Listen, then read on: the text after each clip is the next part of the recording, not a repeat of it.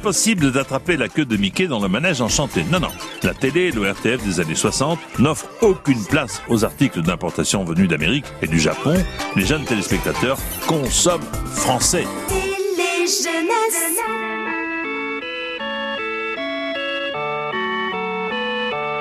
Dès 1964, le manège enchanté tourne pour la joie des enfants, hypnotisé par Zébulon et son Tournicotis, tournicoton. Margot, la petite fille, Paulus, que tu es beau. Jouvence, le jardinier, Azalée la vache, Ambroise l'escargot, Flappy le lapin, et bien sûr, la star du manège, Pollux le chien. Lavons-nous. Oh, que c'est froid. Pas d'aboiement, juste une voix, celle du chansonnier Jacques Baudouin et son accent british très distingué. Un petit coup de peigne comme ça. Un petit peu de eau de la cognole. Cette série de marionnettes bricolées dans un pavillon de banlieue parisienne va devenir, durant toute la décennie 60s, la coqueluche des émissions jeunesse.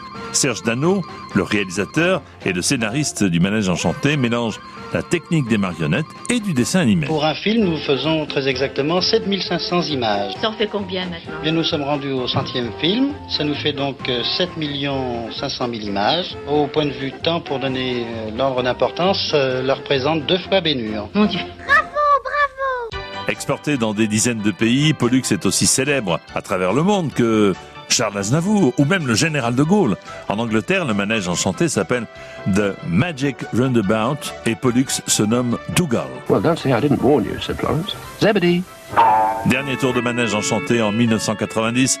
Après plus de 1000 épisodes, Serge Dano n'aura pas eu le temps d'exaucer un vœu, celui d'adjoindre au chien Pollux un chat qui aurait dû s'appeler Castor. Mais les bons souvenirs subsistent, quitte à réécouter les 45 tours d'époque, comme le journaliste Patrick Cohen, qui était fan du manège enchanté. La grande mode à l'époque, c'était quand même des personnages animés plutôt que des dessins animés. C'est l'imaginaire qui se forge euh, à ce moment-là. Donc, ces premiers souvenirs euh, d'images et de fenêtres sur autre chose que l'univers euh, ou l'appartement familial, évidemment, c'est des choses qui marquent.